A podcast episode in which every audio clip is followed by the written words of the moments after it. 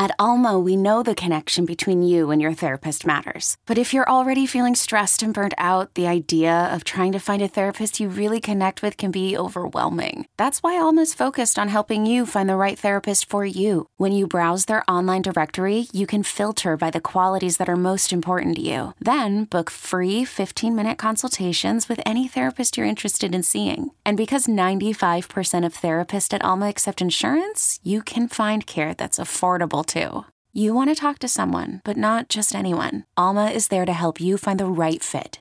Visit helloalma.com slash therapy30 to schedule a free consultation today. That's helloalma.com slash therapy30. Imagine the softest sheets you've ever felt. Now imagine them getting even softer over time. That's what you'll feel with Boll and Branch's organic cotton sheets. In a recent customer survey, 96% replied that Boll and Branch's sheets get softer with every wash. Start getting your best night's sleep in these sheets that get softer and softer for years to come. Try their sheets with a 30-night guarantee, plus 15% off your first order at bollandbranch.com code ODYSSEY. Exclusions apply. See site for details.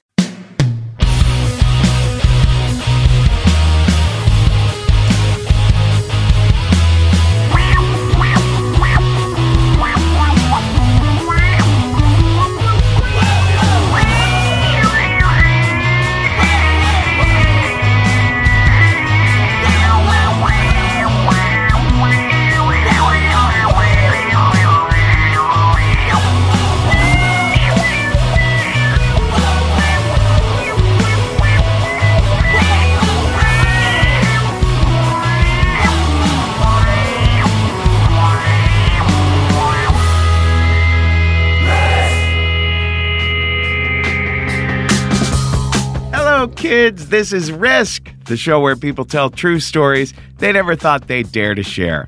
I'm Kevin Allison. This is Fujiya and Miyagi behind me now.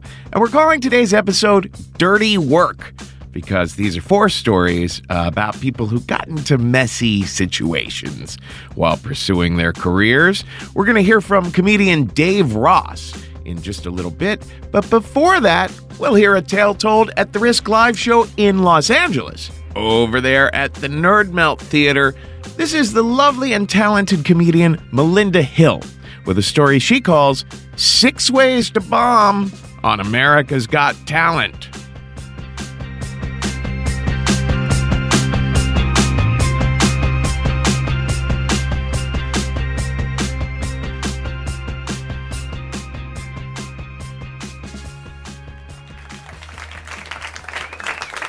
So, hi guys. So, for new beginnings, um,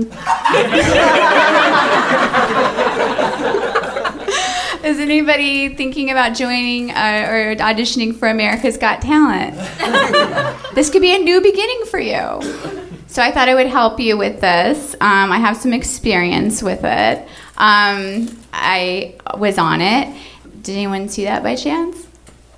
No, because nobody we know watches it. But it is. it's a show. You guys know what it is, right? Okay, so I'm gonna do six ways to bomb on America's Got Talent to help you guys out. Okay. okay. So the number one, and I'll tell you all the ways first, and then we'll go back and we'll review. this will help you with your new beginning. Okay. Six ways to bomb on America's Got Talent. Number one, set out to do well and then do not. Uh, number two, do not be a crowd pleaser. it's very important. Number three, refuse to give real answers in your interview. Number four, definitely do a rape joke. That's a no brainer. Um, number five, refuse to jump up and down to show excitement. Very important, you guys. Number six, have the entire internet agree that you're not a crowd pleaser. okay, so let's go back and review. Number one um, was set out to do well and then do not. And I can tell you about uh, my experience with this.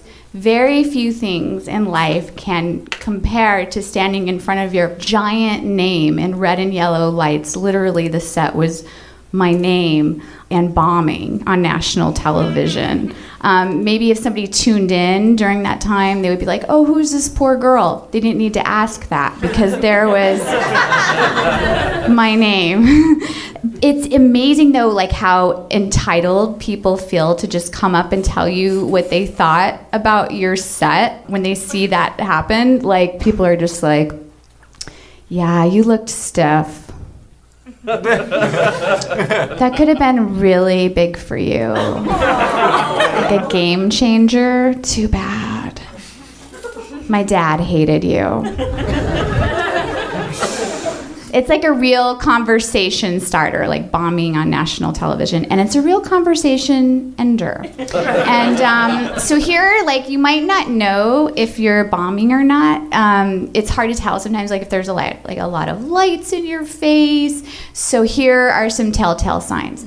Um, you're talking and people are laughing at one point, and then they are not. Okay?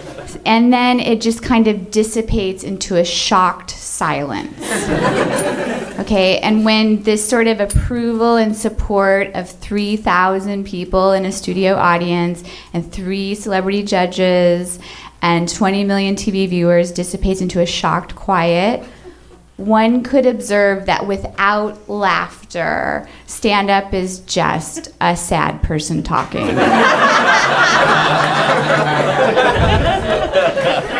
to a lot of people. Okay. Uh, number two, do not be a crowd pleaser. So I was I went to see my managers um, at Brillstein Entertainment here in Los Angeles, and I was like, "You guys, I think I'm I'm thinking about doing America's Got Talent."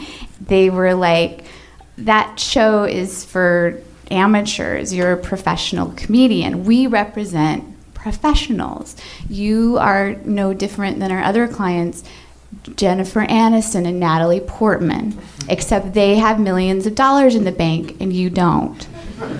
And then I said, "Well, my friend did it last year and she like did well on it and she's a comedian." And so they pulled up her clip and they like watched it online and they were like, "Melinda, this girl is a, an impressionist. Impressionists are crowd pleasers. You are not a crowd pleaser. and um, and then my other manager said, Melinda, do you realize that they boo people on that show? Like, just imagine it, like tons of people just yelling, boo on national television. Nope, not for you. So I'm like, you guys, I hear what you're saying, but I really don't. I think it'll be fun and like a silly experience. And like, it's only 90 seconds of jokes, you know, for the audition. And I'm used to doing four and a half minutes of jokes, like on Ferguson and Comedy TV and all these other shows. Like, how hard could it be? So my manager said, all right, if you want to end your career, this is as good a way as any. if you want to pander to the lowest common denominator, who are we to stop you? He was joking. But anyway, I went and did it. Okay, so number um, three, refuse to give real answers in the interview. This is very important. Um, reality shows are known for, you know, people really, their personal triumphs and their, like, the sad stuff that happened to them. So I thought, um, as a comedian, it would be more appropriate to give silly answers in the interview, you know, so like backstage when they were interviewing me, they're like, so do you think you could win this contest? And I'm like, um, I'm really only here to meet my real dad. who I have reason to believe is Howard Stern. I'm not trying to win this contest so much as look for a strand of DNA, a hair on a cup. They're like, Really? Do you think you could win this contest? I'm like, I would love to win the toaster oven or whatever you guys are giving away. How'd you get into stand up? Well, I have always wanted to do stand up. It's been a, a, lifelong dream, so you can imagine how sad it was when I was born with no legs. stand up, I couldn't even sit up, right? so they put the camera down, like totally pissed, like, you need to give real answers. And I'm like, I can't do it. And they were pissed. Okay. Number four do a rape joke. Um, so these are the jokes I was going to do for that I did for my America's Got Talent audition. It's only five jokes. I'll tell you the first three. Um, the first one goes. Um, I've been thinking of joining a religion. I just don't know which one to join because there's so many options and it's confusing. Religions are like rappers and they all claim to be the best one, but the more popular they are, the more they get away with rape. Thank you. Thank you. Um, and um, the second one goes. Um,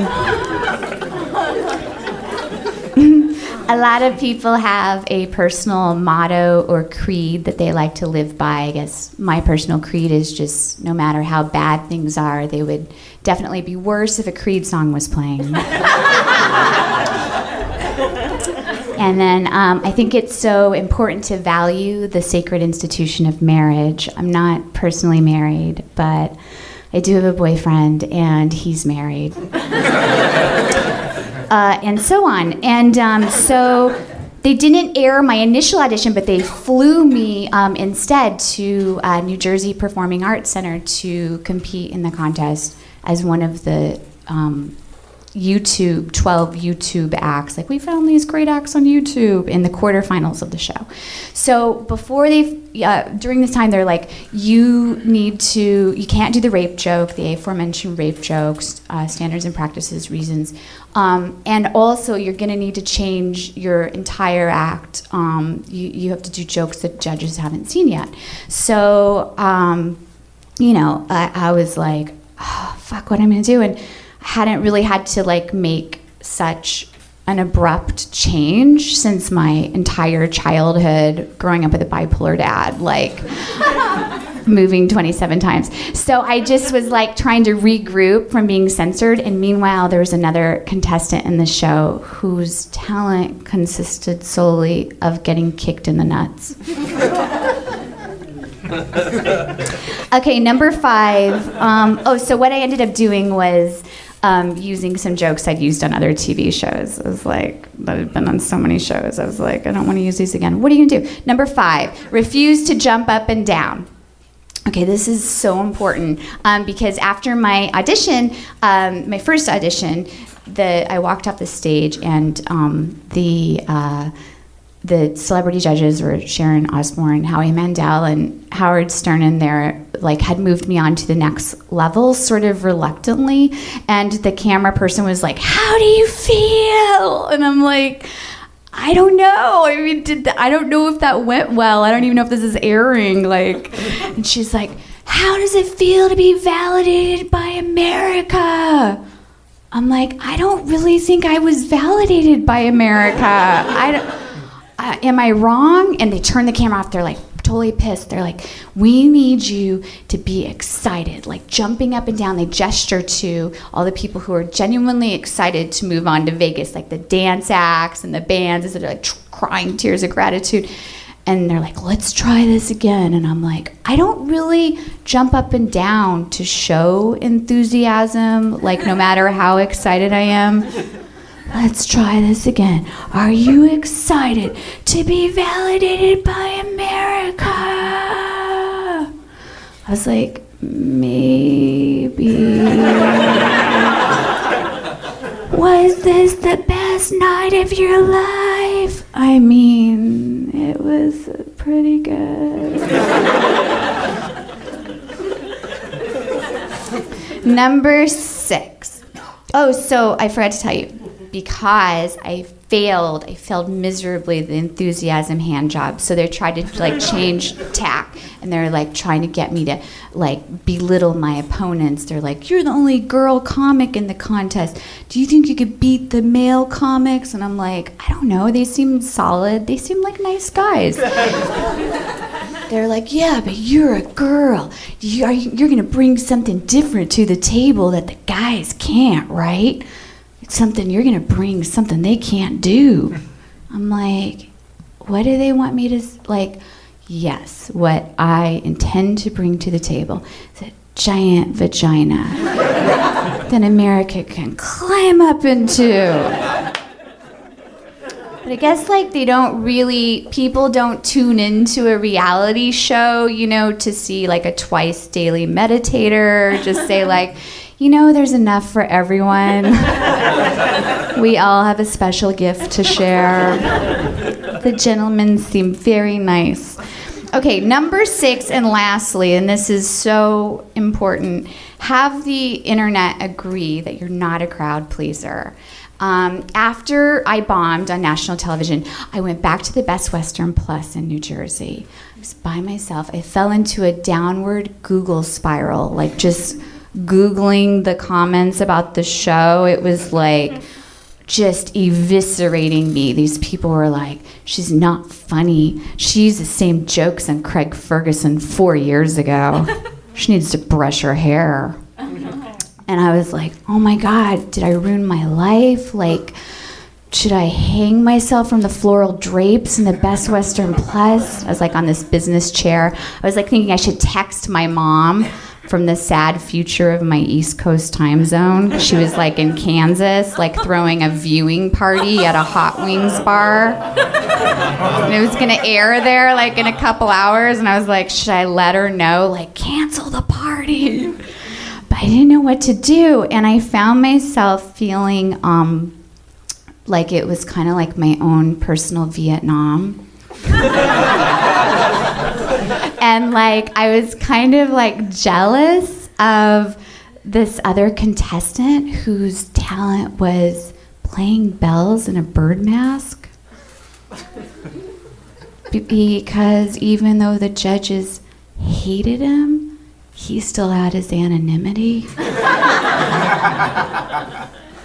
so basically, um, I I was really scared that my managers were just going to drop me. But to this day, they've never mentioned it. I don't think they ever saw it. So please don't let them know that I bombed on America's Got Talent. Thank you very much. And I hope I hope this helps you have the new beginning you're looking for. Melinda Hill.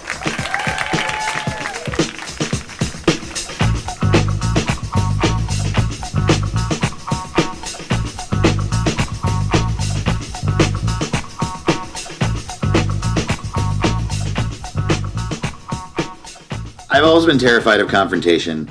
It's not that fighting never came up. When it would come up, my response was, "You win." like, ah, I like never wanted to have anything to do with it. I've always been slightly terrified of men in general, just like the shape and their like just looming figure of a man coming by is like clearly that man that I don't know hates me and I'm gonna die. Like that's kind of the way that I've floated through life. Um, also, I'm very liberal, and uh, you know, uh, as a liberal, I think I'm contractually obligated to be afraid.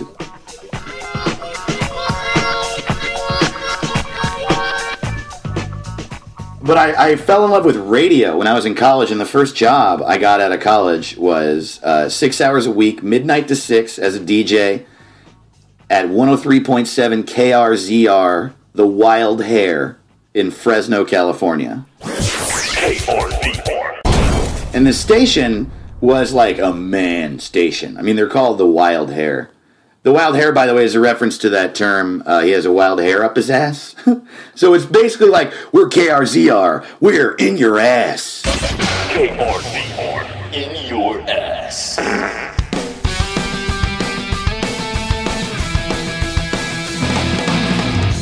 What the station played was this: uh, Disturbed and Godsmack, like anything that would be in a Navy ad, was played on this station. And it was just like all the DJs were. when they were on the air, were like, "Hey, you like beer? Here's Metallica." Like that's the way that the station was. Like we like man stuff. Show me your boobs. I own a truck. Like that's the way that the station was. And uh, I was listening to the station as I was driving in, you know, for my for like for moving there for my first day of work. And I remember thinking, like, Dave, when you do this, you're gonna, you gotta not be a pussy. You gotta, you're gonna come across some men. You gotta amp up the confidence, man. You gotta do this. And you know, surprisingly uh, to me, it was great for like a year. It was wonderful. I I moved slowly up the ranks. I we did a lot of writing, comedy, writing audio sketches, and and and uh, I would perform in like stunts with them and stuff. And, and I became really good friends with all them. It was it was a lot of fun.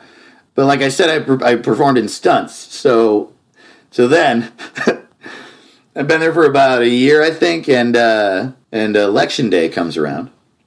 And I'm actually voting when I get this phone call. And here's what a liberal hippy dippy asshole I am. In 2004, I wrote in Noam Chomsky and Bugs Bunny as the ticket I was voting for because, like, John Kerry was a robot or whatever.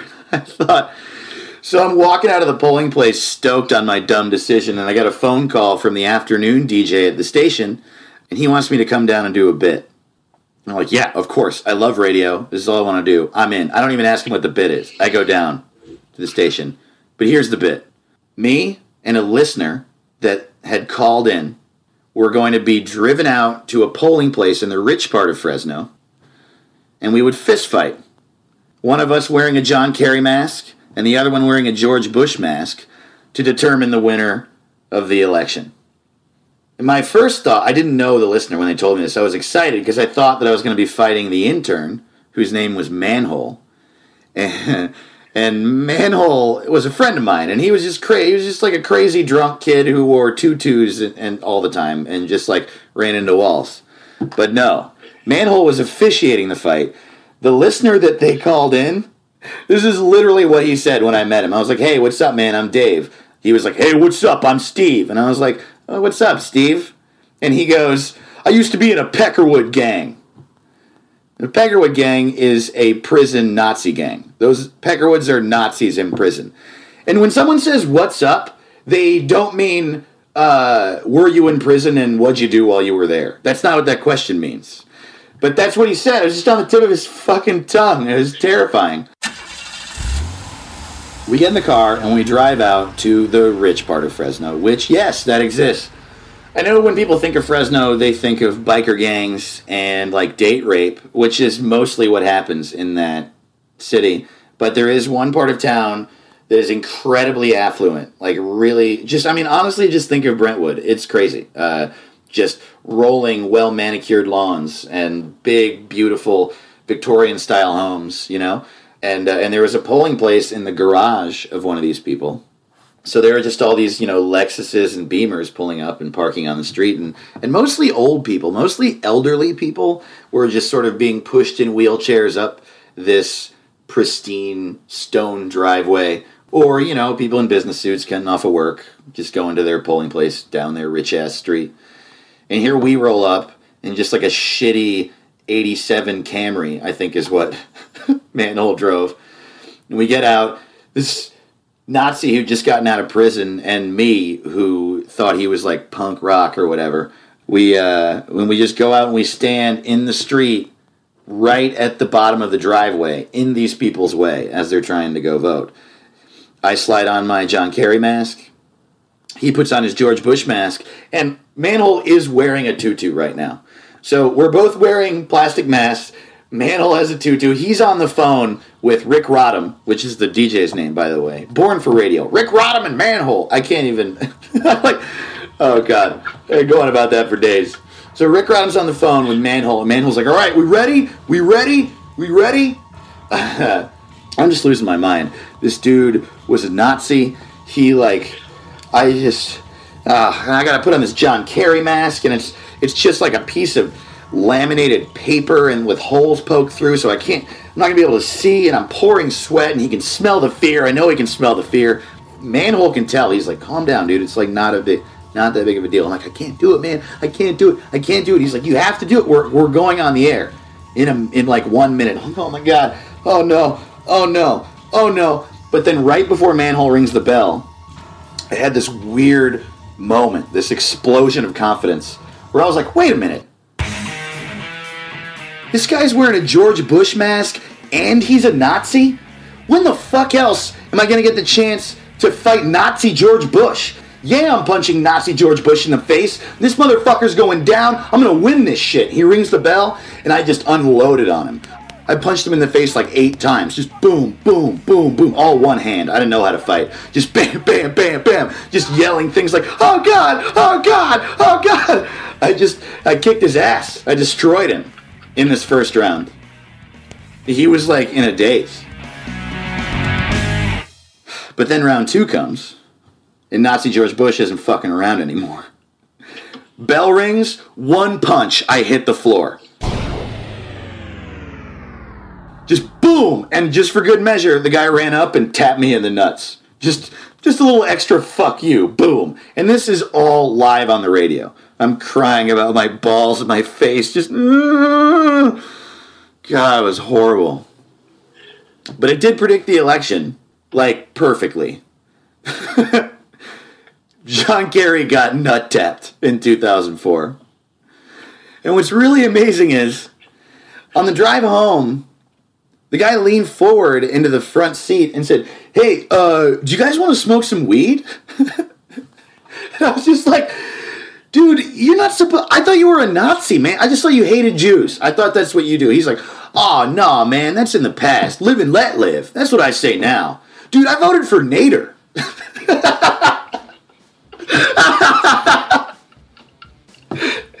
so if I look back at it, what happened in that guy's mind was he was like, "Oh man, this is gonna be fun. I'm gonna do this radio bit. I'm gonna fight this kid. I mean, I'm not gonna like, we're not gonna fight, fight. We'll fight, and you know, we'll we'll just say someone won, and that's good. And then."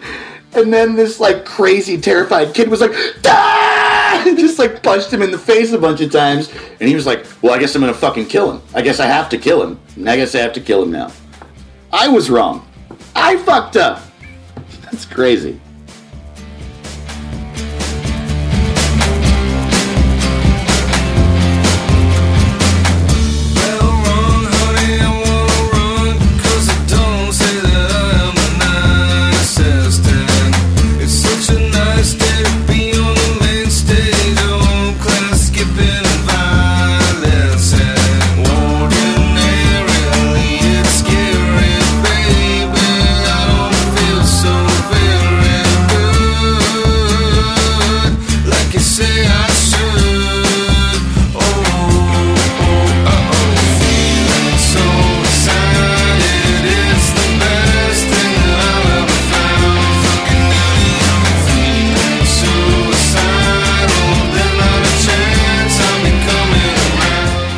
This is Risk. That was Dave Ross with a story we call Politics as Usual. And this is Brad Sucks behind me now. Just wanted to say a quick word here about our friends at Stamps.com. You know, postage meter companies used to have the monopoly on printing postage. They could charge you an arm and a leg, but those days are over with Stamps.com because you get all the benefits of a postage meter, but at a fraction of the cost. All you need is your computer and printer and you get official U.S. postage for any letter or package, any class of mail. You'll never have to step foot in a post office again. Everything you do there, you can do from your own desk. We use stamps.com and we love it. So, right now, use our promo code RISK for this special offer. It's a no risk trial plus a $110 bonus offer that includes a digital scale and up to $55 free postage. Don't wait. Go to stamps.com before you do anything else. Click on the microphone on the top of the homepage and type in risk. That's stamps.com. Enter risk. In just a bit, we're going to hear a story from Kurt Braunohler at the Risk Live show in Los Angeles. But before that, let's hear one from my good friend Cindy Freeman, very talented actress that you can often see at the New York show And I Am Not Lying. Here's Cindy with a story we call Time to Go.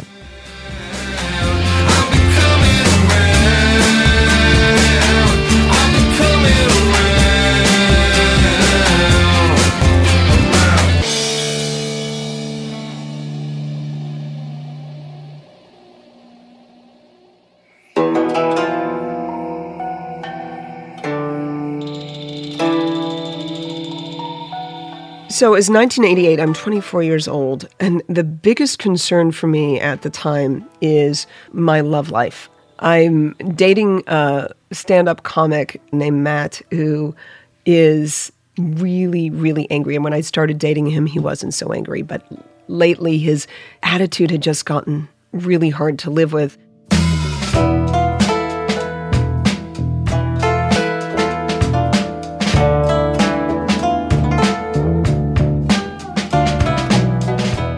I was working at a murder mystery interactive dinner theater.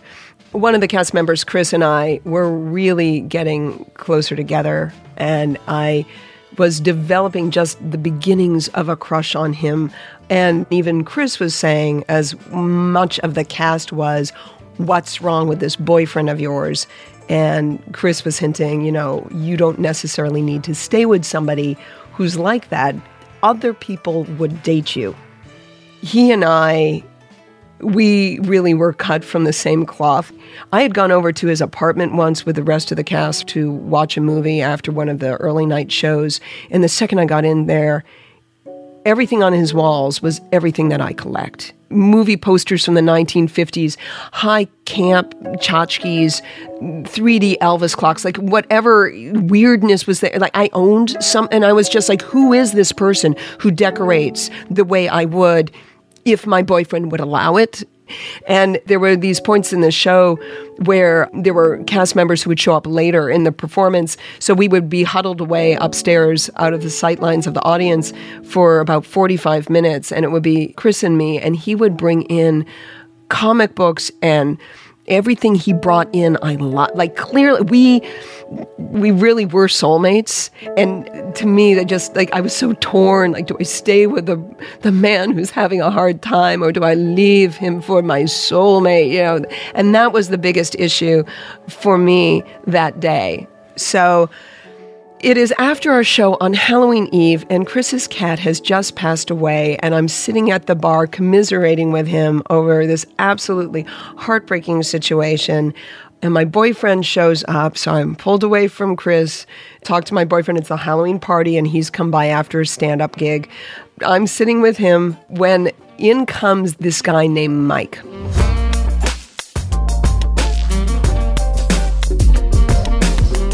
Now, Mike is a regular at the bar.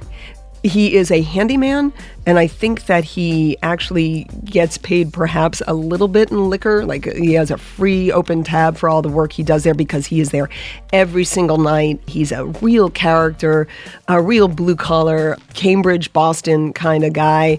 He is dressed as the Grim Reaper with white makeup and black around his eyes and black lipstick and a hood and a plastic sickle. And he is telling us, I am going to be the star of tonight's show, meaning the Halloween party. Our show's over. Then he goes, You think you guys do it well downstairs with the interactive murder mystery? I'm doing special effects. This is going to be, you've never seen anything like this. And he opens up his shirt for us, and underneath, he's got this, it looks like really bad bondage attire. It is a harness of sorts made out of the same kind of nylon that you would find for a safety belt and a car that he, he you know, I'm like, where'd you get that? He goes, I bought it over at the hardware store. I made this up. I saw I saw Alice Cooper. I'm gonna hang myself the way Alice Cooper did. I saw it in a concert. It's gonna be great. And we're like, okay, okay, Mike. And he is so excited. He is going to be the star of this show. And, you know, that's okay. That's great, you know. So we go back to talking, and he gets himself a chair and with one of his friends he is looking at the beams. There's a lot of wooden beams in this bar on the ceiling and he's looking at a beam when the owner of the bar comes over to him. And again i don't really hear what they say but i can tell the owner's like just shaking his head like don't you dare and there's an argument taking place. Mike really wants to do this stunt. You know, Halloween is not going to be Halloween until he has done this stunt. The owner is not in my bar. So owner goes back to work. Mike's all bummed out, and he's, you know, I'm sorry. You know, he won't let me do it and stuff like that. We're, we're all like, okay, Mike. You know, and it's funny because he's just like so excited. He's like a he's like a five year old on Christmas about this, and then the owner at about midnight leaves. And the second he leaves, it's like Mike is watching the door. He's like, he's gone, he's gone. Okay, get the chair. So he, he grabs a chair. And at this point, there's like 50 people in the bar. And he manages with one of his friends to get the harness on one of the beams. And then he takes the, he's got a piece of rope with a noose and he flips it over the beam and then he's like okay okay grab the chair grab the chair and so somebody takes the chair away and now he's hanging there, but not by the rope, by this sort of nylon cord that is, you know, coming out from the back. And then he's like hanging there in midair and he starts doing this shaking thing. And uh, like he's shaking like he's he's hanging, but then the noose falls off the beam and it's like in front of him like a, a, a necktie. Like this isn't this is bad special effects, you know, but we're all like, yay, and we applaud because he's been supportive of us and we're actors, we understand. And so we try to be supportive, yay, and everybody applauds. And then he's like, Isn't this great? Isn't great? Yay, it's, it's great. Then his friends are like, Okay, Mike, that was great. Let's get down. he's like, No, no, no, this is fun. I, I want to hang here for a while. And he's definitely enjoying the being the center of attention. They're like, It's not funny, Mike. And he, he's like, I'm going to do it again. He closes his eyes and shakes and like he's having a seizure. And nobody's going, Yay, this time. They're like, Okay, Mike, you know, it's, it's not funny anymore. It's, you know, it's time to get down. And he suddenly slumps his head over to the side and his tongue hangs out and it's like Mike and he puts his head back up and laughs ha ha ha isn't that funny it's not funny and he's like ah and he does it again it's like Mike and he's like isn't that funny and it, it's not funny and so I know that I am the one who suggests he's acting like a four year old, and with a four year old, is what you do. You, you stop paying attention. If he's not getting attention, it's going to cease to be funny, and we're going to be able to take him down. And you know, most of the people there are in their 40s, but somehow they all seem to think that I have a good idea. And so we all agree, like, right, you know, and sort of like told everybody, stop looking at him, just ignore him, and stuff like that. And I go back uh, to talking to my boyfriend, most likely fighting, because that's really all we ever did those days.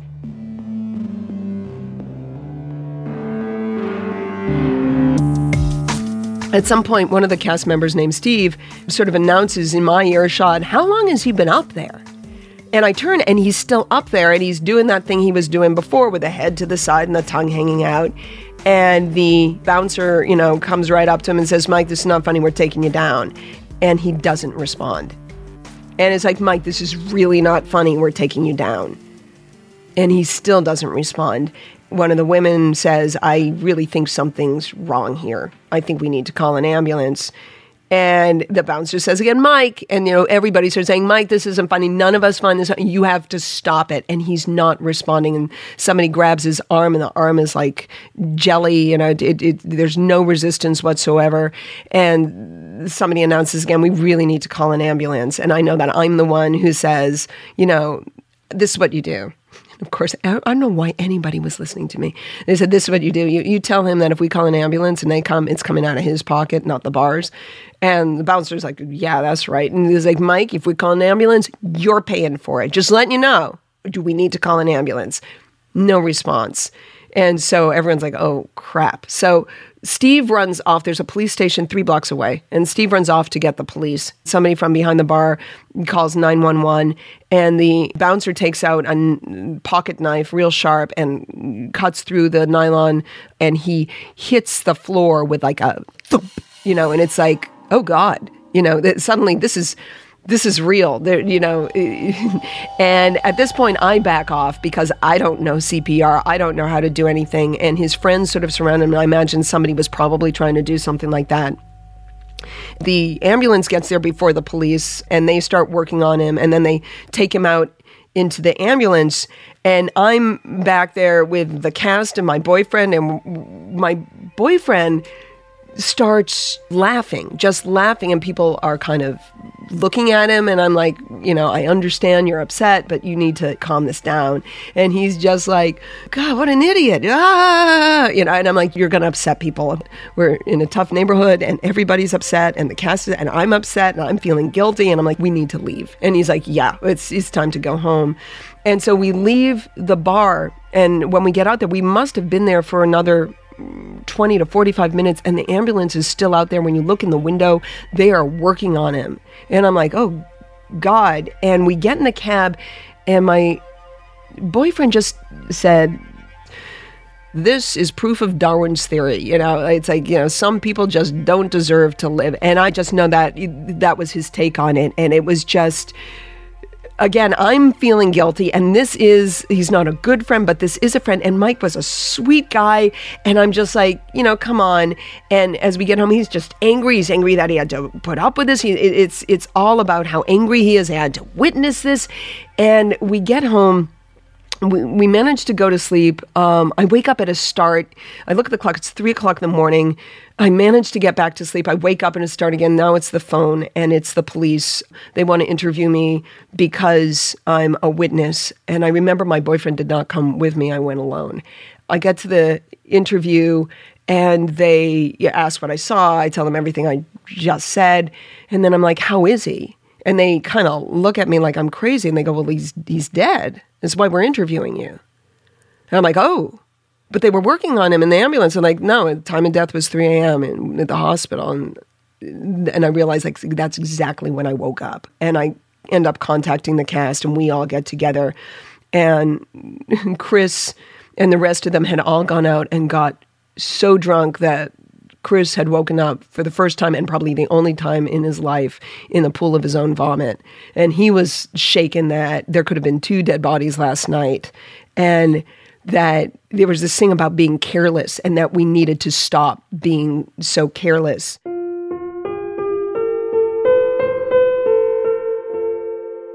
there was such a difference between how my boyfriend was behaving at home and the cast and as the days played out and we went to the funeral where the family was comforting us in this and saying that clearly it, was time that God wanted to take him home that the amount of times people begged him to be you know please let us take you down. Please you know and how everybody wanted him down. And he out and out refused that there was no reason why it was his time to go, and that he ended up dying of a heart attack. The harness had, slowly as he had been shaking, rode up onto his rib cage and compressed his ribs. So he slowly got less and less air and it was a heart attack that he died from. It was never from strangulation. Uh, he probably just was up there having a great time and slowly fell asleep, just passed out. The family was, you know, that's how he passed away. That's what the doctors said, and it was his time. And take comfort in he was having a ball. He he was doing what he loves, and he loves just being the life of the party and making sure everyone has fun. And in his eyes, that's what he was doing when he left. And we took a lot of comfort in that. Uh, I took a lot of comfort in that because I was feeling so guilty but it became clear to me if life is this short, spend that time with people who are caring. And within a couple of months, I had left the angry boyfriend for Chris.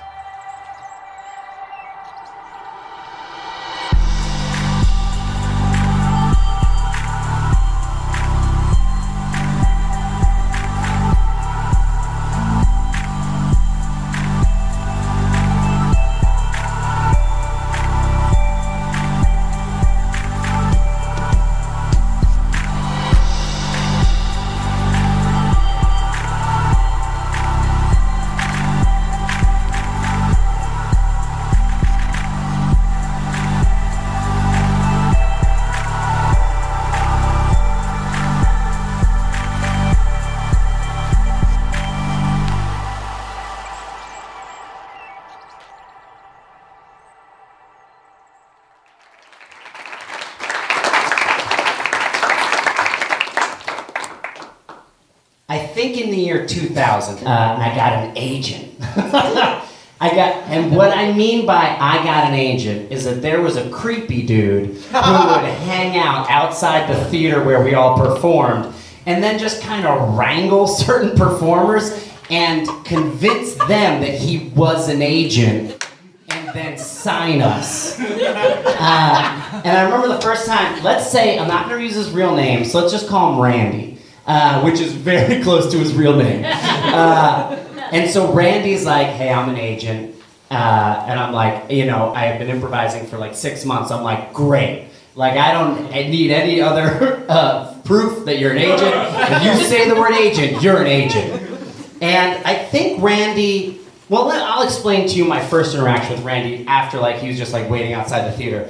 Is um, he's like, come down to my office. So I go down, and it's a building. This is before 9/11, so it's a building right ne- next to World Trade Center. And it's a really creepy old building, and I go up and I go up to like the eighth floor, and I walk into a room, and it is a, like it is a casting office or something with acting, but it's this tiny little room, and all along all the walls are just uh, headshots of children. That's it. All like hundreds of children, and they've been up there for fucking years. Like these children are like 45 now. And uh, And like, and I come in and I'm like, "Hey, is Randy here?" And the guy behind, and like, th- it was the most disgusting. Like, it could have been 1945 in there, and the guy's just like a fat man behind the counter. He's just like, "Randy!"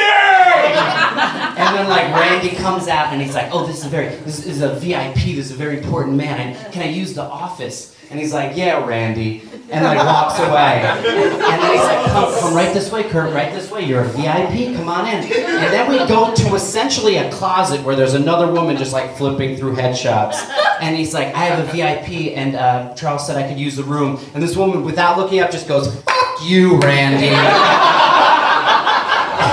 And, he's like, okay, all right. Uh, well, you know, we'll use the new office. And we go to use the new office. And I don't know why I'm making him sound like Woody Allen. He wasn't Woody Allen. Uh, we go to use the new office, which is across the hallway. And that is just an empty room with carpet on the floor. There's nothing in there. And so we just get in. He's like, okay, like it's totally normal. And then we sit down on the floor. And I give him my resume. So that's our first meeting. So I think, and then, so he sends me out on an audition, the first audition I go out on. And I get there, and Randy's there auditioning against me. And I'm like, is this how this works? And he had come dressed in a costume. It was auditioning to be like a roadie on a beer truck, and he had built himself a roadie like kit with like tape and a drill, and he had a hat on. It was amazing. And then, like, and then another time, I was like, this guy's like, I got an audition for you. Come over. And I was like, come over. And he's like, yeah, I gotta give you the sides. And I was like, you can't. I mean, email does exist at this time. And I go over, and then I'm like, I'm like, just trying to like, he's got him in the door. I'm just trying to like grab him and get away. And he's like, why don't you come in and read him for me? And I'm like, what are we doing? And then there's just a shirtless dude in his living room that never speaks and watches me while I read these sides for him, and then I like run out. So what I what I what I now think happened was that Randy just woke up one day and was like, I'm an agent. Like he had it's magical in a way. Do you know what I mean? It's like waking up one day and just be like, I'm a weatherman. I mean like of course being an agent isn't as difficult as being a weatherman. It's somewhere between weatherman and dog walker. I mean like but, but still there are specific skills and he just decided he was one one night. And but so he does get me this, and I'm with him for, by the way, like three fucking years. stick with Randy. Stick with him. I had no other fucking options. And uh, and he gets me this one audition, and I go in, and it's for this prank show, and I book it. And this is like the first time, my first TV gig, and it's for country music television, which I don't know if anybody watch. I think now they primarily have like trucks that go fishing, like that's one show. Um, uh, and in that it was called Prankville, and uh, and in it I we would just prank people, like it was just a normal prank show. And I know that I'm going to hell for doing pranks. I know, and I but I was like psyched. I got a paycheck for the first time in my life. I was not able to quit my job, but I had to have a full-time job and also shoot this TV show. But but this was the worst part about it. That is that for like I did multiple pranks, and this is why I know I'm going to hell. I did multiple pranks where I had to call women up, set up dates with them, and then go out on a date with them, and the whole purpose of the date was to prank them. And and the only way I justified it in my mind was that their friends set them up on this. Like I didn't just go and pick random women. Like their friend was like, "Oh no, she this she's gonna love this. I'm not gonna tell her. I'm gonna have her pranked, and she'll be on television." And so, and it was the worst. And this was like, it was such a low budget that I actually had to call them up and like flirt with them on the phone a little bit, and then like ask them out to a dinner. And it was awful. And this was terrible. And I'll never do it again. And I'm going to hell. I've already done all of it. Uh, and so this was the one prank that was the worst of all the pranks that I ever had to do. It's not the worst. The worst was, I'll go into this. The worst was I had to soak, they soaked my suit in uh, skunk and, uh, and like coyote piss. and then I would put my suit on and these girls would come and I would just smell fucking horrible. And then I would try and have a date with them and ev- like only one girl left. Like that was the saddest part. She was like, this guy smells like someone died inside of him, and I'm gonna keep with the date because dating in New York is hard. Um, anyway, this was what I would do. This is the one thing. And by the way, I didn't come up with this idea. This is not my idea. I was just paid to act in it. I would have a little earwig in my ear uh, that nobody could see, and the producers would like, you know, tell me what to do, and I had a script and everything. But the idea was, this girl would come on a date.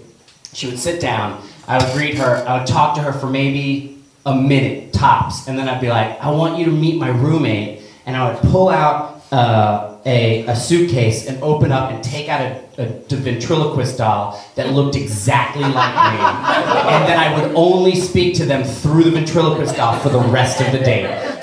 I don't do ventriloquism, and I would just so I would just be like, "Hey, what are you doing?" and I would be fully talking, but just smiling, and th- I would just always look, look at him while he was talking, and they would ask me to like talk to them, and I would only talk to with the with the puppet. And so this one, so we've done it. We, the way those prank shows work is you just do it over and over and over and over and over again until you get whatever they want.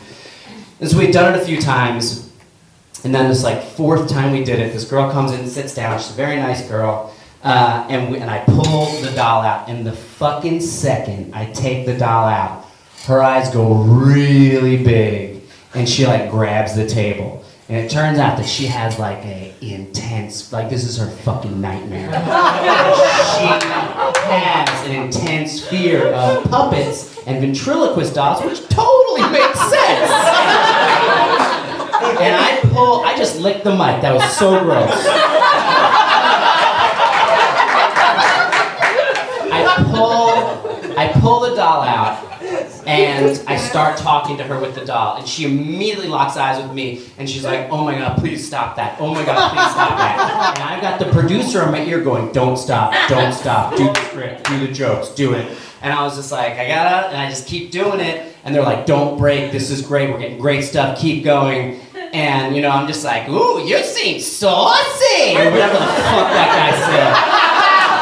Uh, and and she's really she's just and she's pleading to me as a human being to another human being please stop. Please stop. And literally the, the fucking doll is out for 35 seconds when she just gets up and fucking runs. And she runs out of the of the thing. And finally the producer's like like go get her go get her reveal we can't lose her and so i run after her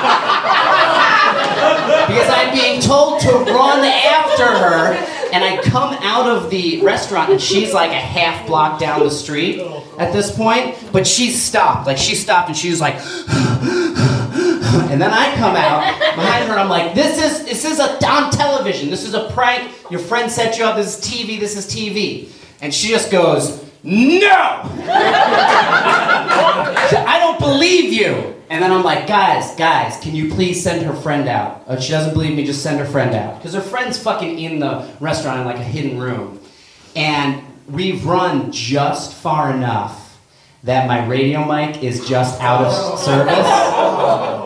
So she's terrified. A guy who's just pulled out a ventriloquist doll and had to try to have a date with her with it is just chased her and is now on the streets of New York guys, send her friend in. Guys, send her friend in and holding his ear. Uh, and no friend comes.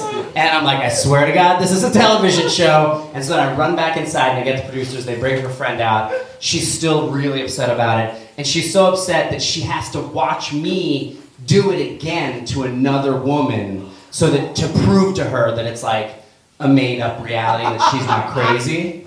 Oh. And so here's where it gets fucking weird. Is that about, I would say five years later, I'm at a party. I'm recently single and at a party in Williamsburg, Brooklyn. And I'm like walking around, had a few drinks. I'm like, let's find the place where everybody smokes weed. and I'm like, this door is closed. I bet you it's in here. And I open the door, and she's there, and she's just taking a nice big old rip off a pipe. And then I open the door. And she just starts screaming. She's sitting at her, she goes, "Ah! That's him! That's what she says. She says, That's him. Meaning the person she's with has full knowledge of who I to her psyche. That the two words, That's him, signifies me out of her entire life. And I am like, oh my god, I'm so sorry. I am so sorry. And I like I explain the whole thing, and, I, and she's really freaked out still. But I, like I sit down with her, and I'm like, I'm so sorry. Like I explain the whole thing, and it's like it's a horrible thing to do. And why did your friend set you up for that? And why did I agree to do that? I know I did because it was a good five hundred dollars a week. Um, five hundred dollars a week to destroy someone.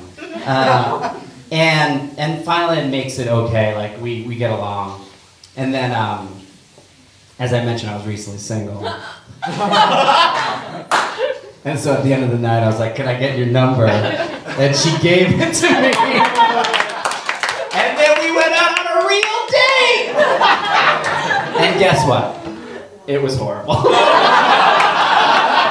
it was totally not, we did not click whatsoever. It was not good. Uh, but the entire time, she did think that I was to prank her again. And I hope that she's okay. And the way, I just, that's probably the end of the story, but I just hope she's okay. Anyway, I'm, okay, closing points. I'm a monster. I hope she's okay. The monster wants things to be okay. Okay, good night, guys.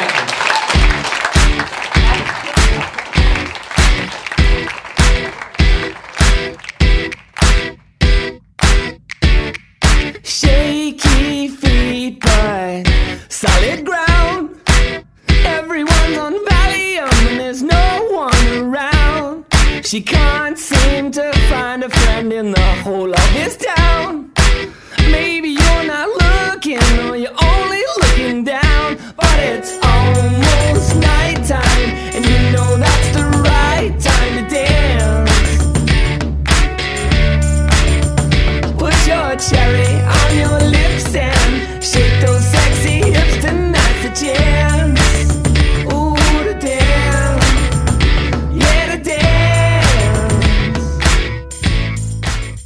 that brings us to the end of this episode, folks. That was Kurt Braunohler at the Risk Live show at the Nerd Melt Theater in Los Angeles. We do that once a month there and once a month at the Pit in New York City. And this is Loon Lake behind me now. Folks, come see Risk Live in Philadelphia on April 20th at the Free Library in association with First Person Arts. And don't forget that we teach storytelling too at thestorystudio.org. One on one, over Skype, in person here in New York. We even have a video course, a 14 lecture video course with a workbook included that you can get online. Just go to thestorystudio.org and click on the button that says Show Me the Videos. Look for us on Facebook and Twitter at Risk Show. And look for me on Twitter at The Kevin Allison. Find out all you want to know about our podcast and everything else we do at risk show.com. Folks, today's the day. Take a risk. It's almost nighttime, and you know that's the